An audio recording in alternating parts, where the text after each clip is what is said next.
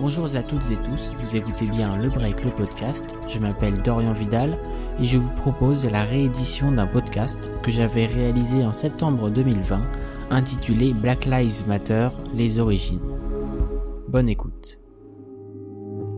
Il y a près de trois ans maintenant, je titrais Le meurtre de trop pour parler de la mort de George Floyd, tué par un policier dans les rues de Minneapolis, dans le Minnesota, aux États-Unis. Cette même année, il y avait également eu Breonna Taylor, fusillée dans son sommeil par la police. À la vue des nombreuses manifestations qui ont suivi pendant l'été 2020, partout sur le globe, je voulais croire sans doute naïvement malheureusement que c'était bien le meurtre de trop et que les réformes nécessaires allaient être enfin appliquées de l'autre côté de l'Atlantique. Mais ce début de 2023 me ramène tout droit dans l'évidence. Le racisme systémique est toujours une réalité aux États-Unis.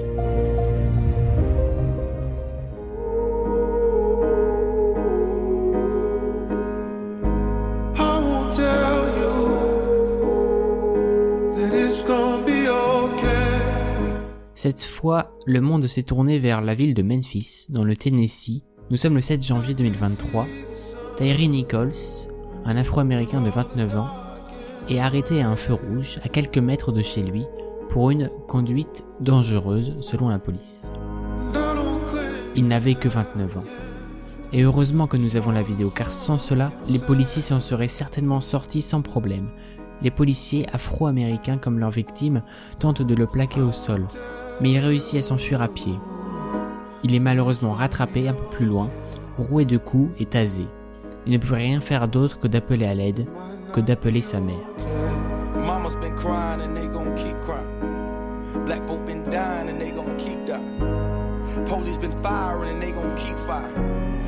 C'est à l'hôpital, trois jours plus tard, qu'il décède. Le fait que ces policiers soient noirs n'enlève rien à ce crime, surtout pas son racisme évident. Il y a une logique de classe dans la police américaine pour Pamela Mose, fondatrice de Black Lives Matter à Memphis. Je cite, ils pensent que leur badge leur donne tous les droits. Si ces policiers ont été immédiatement licenciés et mis en examen pour meurtre au second degré, la question des réformes de la police reste complexe.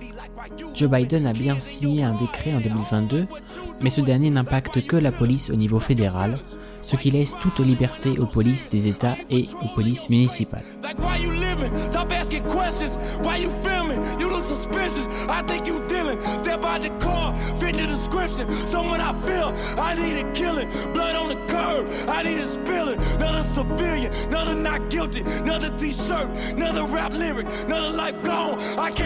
Comme après Rodney King, George Floyd, Breonna Taylor, les manifestations se sont multipliées. Dans un communiqué, l'organisation Black Lives Matter critique le système actuel, priorisant punition, préjudice et criminalisation, tout en appuyant que la couleur de peau des policiers n'importe pas, que tous les policiers représentent, je cite, les intérêts du capitalisme et que toute personne qui accepte de s'assimiler au système est, je cite, complice du maintien de la suprématie blanche. L'organisation maintient ainsi son appel à réduire les financements de la police.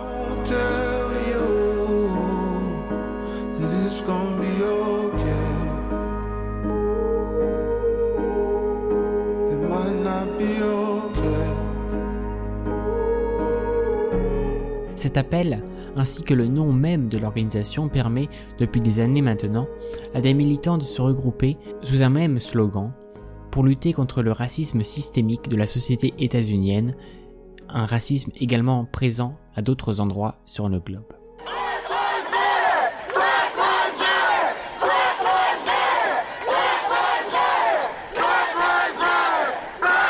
Et depuis 2020, plus précisément après les terribles morts de Breonna Taylor ou George Floyd, le mouvement Black Lives Matter s'intensifie et la mort de Tyree Nichols n'a fait que de servir de triste rappel. Des rues au parquet de la NBA, ce mouvement ne cesse de croître. C'est pourquoi j'ai décidé de revenir une nouvelle fois sur Black Lives Matter, les origines du mouvement et ses répercussions, parfois à l'international. Pour comprendre les origines de ce mouvement, il faut remonter dans le temps. Tout commence dans la soirée du 26 février 2012, quand Trayvon Martin, un jeune étudiant afro-américain de 17 ans, est tué par un policier. Alors qu'il pleuvait, le jeune homme se promenait dans sa résidence. George Zimmerman, un policier en patrouille dans son quartier, jusque-là souvent frappé par des cambriolages, remarque sa présence et décide d'appeler son commissariat. Il déclare alors, je cite, Ce type prépare un mauvais coup, ou alors il est drogué. Il pleut et il ne fait que marcher et regarde autour en examinant toutes les maisons. Si dans un rapport de police il est écrit que rien n'indiquait que Trayvon Martin n'était impliqué dans quelconque activité criminelle au moment de leur rencontre, cela n'a pas empêché Zimmerman de commencer à courir après Trayvon Martin quand ce dernier a commencé à courir. Zimmerman était encore au téléphone avec le commissariat quand il a commencé à courir, quand son correspondant lui signala qu'il n'avait, je cite, pas besoin de faire ça. Le policier qui n'était pas en fonction à ce moment mit fin à l'appel vers 19h15. Une rencontre violente eut alors lieu entre Zimmerman et Martin, rencontre qui se conclura par un tir fatal au niveau du torse de Trayvon. Trayvon Martin est mort à cause de sa couleur de peau, parce que le système et nos sociétés poussent les puissants à voir les minorités comme des suspects. Vous devez vous demander pourquoi courait-il Bien parce qu'il avait peur. Il est important de noter que Zimmerman était en civil. Martin n'avait donc aucune indication sur l'identité de son suiveur. Qu'auriez-vous fait si un individu vous observait et vous suivait?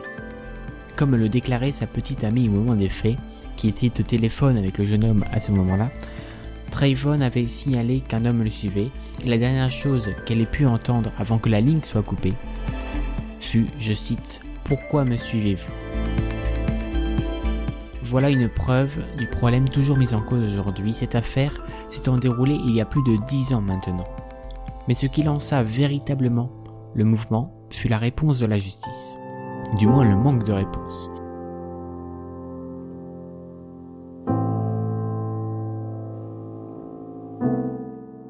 Le policier fut relâché cinq heures après le début de son interrogation, la nuit même des faits. Le chef de la police assurait à ce moment qu'il n'y avait pas assez de preuves pour réfuter que Zimmerman ait agi en légitime défense, lui qui avait le nez cassé et saigné de l'arrière du crâne. Un mois plus tard, après une courte enquête, ce fut à l'État, la Floride dans ce cas, de produire ses propres conclusions. Le procureur apporta alors la même réponse que le chef de police, manque de preuves. Le FBI prit alors l'affaire en main, essayant de déterminer si les droits de Trayvon Martin avaient été violés. Trois mois après la mort du jeune homme, l'enquête du ministère de la Justice fut conclue par un manque de preuves et le résultat fut également similaire dans l'investigation menée par le Bureau de renseignement fédéral. En 2012, Zimmerman fut accusé de meurtre volontaire par un procureur spécial, mais à la fin du procès, qui s'étendait entre mars 2013 et juillet de cette même année, le jury trouva l'accusé non coupable. Le ministère de la Justice jugea en 2015 qu'il n'y avait pas assez de preuves pour engager de poursuites fédérales pour crimes haineux.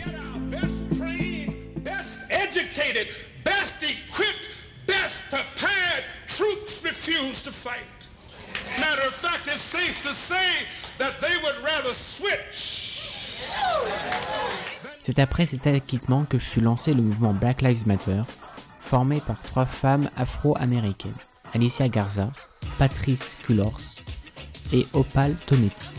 Dans une lettre ouverte que vous pouvez retrouver sur le site officiel du mouvement, Patrice Cullors cofondatrice, directrice exécutive et présidente du conseil, parle brièvement des débuts du mouvement. Je cite Quand George Zimmerman a été acquitté, mon corps et mon esprit ont été secoués par le besoin d'action. Je ne pouvais pas imaginer comment, en 2013, une personne blanche pouvait tuer un homme noir et ne pas être tenu responsable. Je ne voulais pas que Zimmerman soit la fin de cette histoire. Puis, elle explique d'où vient le nom du mouvement en écrivant C'est pourquoi quand j'ai vu la phrase Black Lives Matter écrite par Alicia Garza dans une lettre d'amour envers les personnes noires, j'ai décidé de le transformer en hashtag. Elle décrit alors le mouvement comme une communauté en ligne pour lutter contre le racisme anti-noir Fondée il y a donc 10 ans par trois femmes, Black Lives Matter est une organisation internationale présente notamment aux États-Unis, mais aussi au Royaume-Uni et au Canada, avec pour but, selon la page officielle, d'éradiquer le suprémacisme blanc et de mettre en place un pouvoir local pour lutter contre les violences commises à l'encontre des populations noires par les États. Une seconde affaire a ensuite marqué le mouvement. Nous sommes à Ferguson, dans l'état du Missouri, le 9 août 2014 à 11h50, quand Michael Brown, un jeune afro-américain de 18 ans, et un ami, Dorian Johnson, furent captés par des caméras de vidéosurveillance en train de voler une boîte de cigares et poussant un employé du marché. Six minutes plus tard, l'affaire fut signalée à la police, et c'est Darren Wilson, officier de la police de Ferguson, qui prit l'affaire en main. Si la police perdit trace des suspects, Wilson retrouvera les deux hommes à midi passé de quelques minutes, alors qu'ils marchaient au milieu d'une route. L'officier qui était dans sa voiture les rejoint alors et leur demande de quitter la route. Wilson continua de conduire avant de soudainement reculer et s'arrêta près des deux adolescents. Mike Brown frappa alors à la fenêtre du véhicule, ce qui engagea une lutte entre ce dernier et le policier. De l'intérieur de sa voiture, Wilson tira à deux reprises avec son pistolet et blessa Brown à la main. Dorian Johnson se cacha derrière une voiture alors que Mac Brown tentait de fuir. Darren Winson le poursuivit à pied et après l'avoir attrapé, il lui tira dessus à six reprises.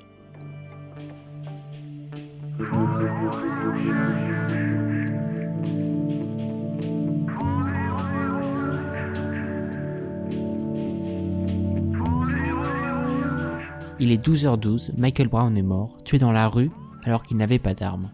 Le policier Darren Wilson ne fut jamais poursuivi pour quelconque charge. Et un nouveau procureur, Wesley Bell, a, en juillet 2020, confirmé qu'il ne poursuivrait pas Wilson pour meurtre dû à un manque de preuves encore une fois. Immédiatement après cette tragédie, les voisins se rassemblèrent et nombreux critiquèrent la police pour ce qui fut un nouvel exemple de la violence et du racisme exprimé par les forces de l'ordre, mais aussi pour le manque de respect, parce qu'en effet le corps de la victime fut laissé pendant 4 heures dans la rue avant d'être transporté à la morgue. Des manifestations se multiplièrent parmi les premières organisées par le mouvement, et plus de 600 personnes se rassemblèrent pour la Black Lives Matter Ride lors du week-end de la fête du travail. Comme l'écrivent les membres de ce mouvement, ce qui s'est passé à Ferguson il y a maintenant 9 ans n'est, je cite, pas une aberration, mais en réalité un clair point de référence pour ce que vivent les communautés noires partout dans le monde. Ce triste événement qui poussa le mouvement à s'élargir avec la création de nombreuses antennes dans différentes villes. Au centre fut alors créé le Black Lives Matter Global Network qui produit les lignes directrices pour les différentes antennes. Si le meurtre de Trayvon Martin est bien celui qui lança le mouvement, celui de Michael Brown et les manifestations de Ferguson sont ce qui donna à l'organisation formée par Patrice Cullors, Alicia Garza et Opal Tometi le rayonnement qu'on lui connaît aujourd'hui. C'est pour cela qu'il ne manque pas de rendre hommage aux gens de Saint-Louis et de Ferguson qui ont mis leur corps en jeu jour après jour et qui continuent à manifester pour la vie des Noirs.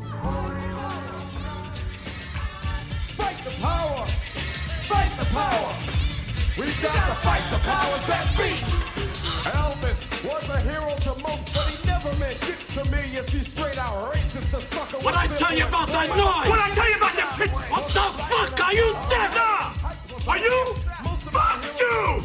We want the black people on that motherfucking wall of fame now! Particle fucking home been all fucking day fucking out! With that jungle music off, we ain't in Africa! Why ain't gonna be about jungle music? Pour revenir aux manifestations de 2020, le New York Times a tenté de mesurer l'ampleur de ce mouvement.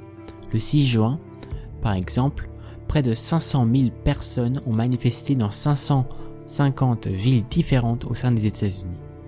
Mais le plus intéressant est que, selon quatre sondages réalisés en juin 2020, entre 15 et 26 millions de personnes auraient manifesté, ce qui ferait de Black Lives Matter et de ces manifestations le plus large mouvement de l'histoire des États-Unis d'Amérique. De plus, l'envie de manifester ne s'est pas limitée aux États-Unis, et c'est notamment ce que nous montre le site d'information WBUR. À l'aide d'une carte interactive, on peut voir que si l'entièreté du territoire états-unien a connu des manifestations contre le racisme et les violences policières, Ces manifestations se sont aussi déroulées au Canada, en Amérique centrale, mais aussi dans quelques villes d'Amérique du Sud, dont Rio de Janeiro, mais aussi en Europe, principalement en Angleterre, en Belgique, mais aussi en Allemagne et en France, ou encore à Moscou, en Afrique du Sud, en Afrique de l'Ouest, au Moyen-Orient, ou en Australie. Bref, les citoyens du monde entier ont exprimé leur colère dans plus de 4441 villes depuis le 25 mai 2020. Le mouvement Black Lives Matter a bien évolué depuis 2013 et aujourd'hui, des millions et millions de personnes comprennent l'importance de ce combat, ce combat pour le respect des droits de l'homme, ce combat pour une égalité réelle entre tous les humains. Depuis plus de 500 ans, les populations noires sont victimes d'injustices terribles, se sont battues contre l'esclavage, la ségrégation, les violences policières, les injustices économiques et sociales. Aujourd'hui, il n'est plus acceptable et cela n'aurait jamais dû être accepté.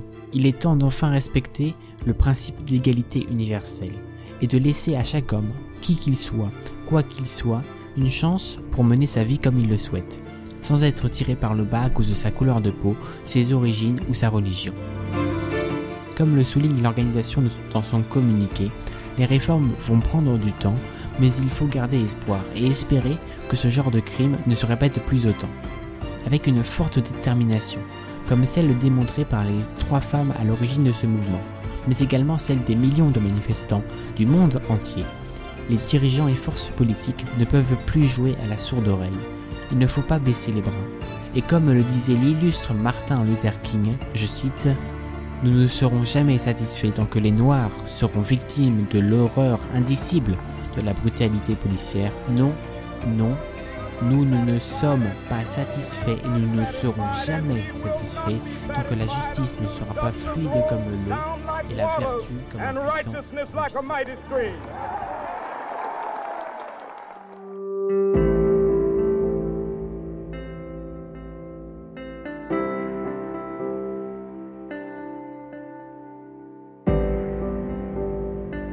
Merci beaucoup de m'avoir écouté et de choisir le break pour vous accompagner. N'hésitez pas à partager mes textes et productions, à les commenter, mais aussi si vous voulez soutenir mon travail, n'hésitez pas à vous abonner gratuitement à la newsletter pour réfléchir et approfondir les sujets qui font l'actualité, de la politique à la culture en passant par l'environnement et le sport directement dans votre boîte mail. Merci encore, prenez soin de vous et à bientôt pour un nouveau texte.